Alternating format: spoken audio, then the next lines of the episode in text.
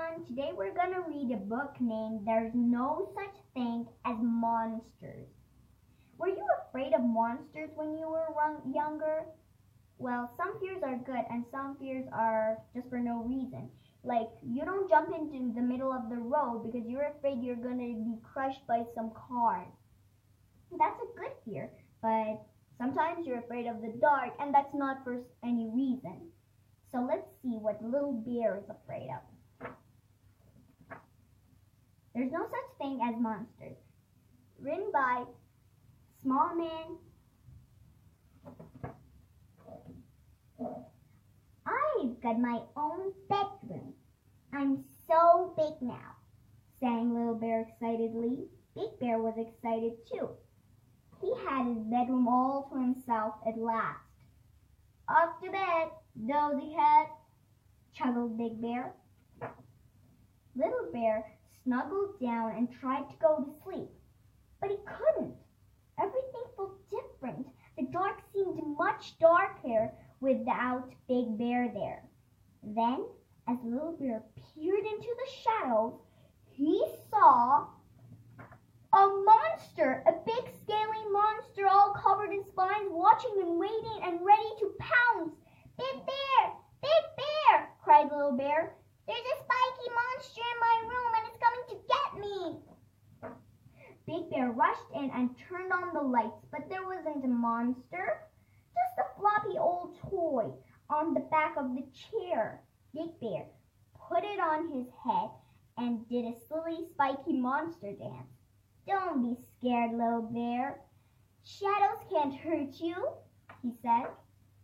Little Bear snuggled down and tried to go to sleep, but it was just too quiet without Big Bear there.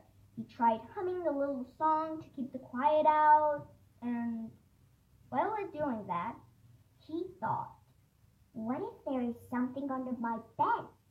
Something that's keeping very still. He wriggled nervously over to the edge, peeked underneath, and saw a monster's tail. Big bear, big bear. There's a slimy monster under my bed and it's going to eat me.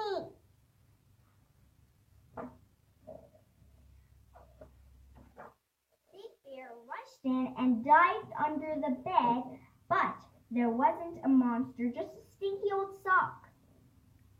Big Bear put his hand in the sock and made a stinky sock monster noise. Then he bundled Little Bear back into bed. Night night, don't let the bed sucks bite, chuckled Big Bear.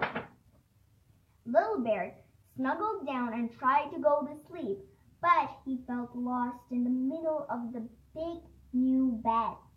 It was just too lonely without Big Bear there. Little Bear's lips started to wobble, and he was just about to cry when he heard footsteps coming closer. Tip, tap, tip, tap. The door slowly opened. It was Big Bear. There's no need to be frightened, Little Bear, he said. But I don't like being all alone, on my own, sniffed Little Bear. Don't worry, said Big Bear. I brought old Hoppity too, to keep you company. He tucked his favorite toy into bed with Little Bear. Now you won't be feel you now you won't be feeling so scared, he said. Silly little bear, chuckled Big Bear as he went back to bed. Hmm. Finding of monsters. Big Bear snuggled down in his bed and tried to go to sleep, but he couldn't. His bedroom seemed so empty without Little Bear there. Big Bear lay in the dark, humming a little song to keep the quiet out. Just then, he heard a noise, growly, snuffling nose, noise. And it was coming from Little Bear's bedroom. Snarl, snort, snorkel, snort. Oh no, thought Big Bear. Maybe there really is a stinky sock monster under the bed, and it wants to eat little bear for its supper. Big Bear raced down the hallway as the noises got louder and louder. Snarfle, snarfle, snort, snort. I'll save you, little bear, he cried, pushing the door open.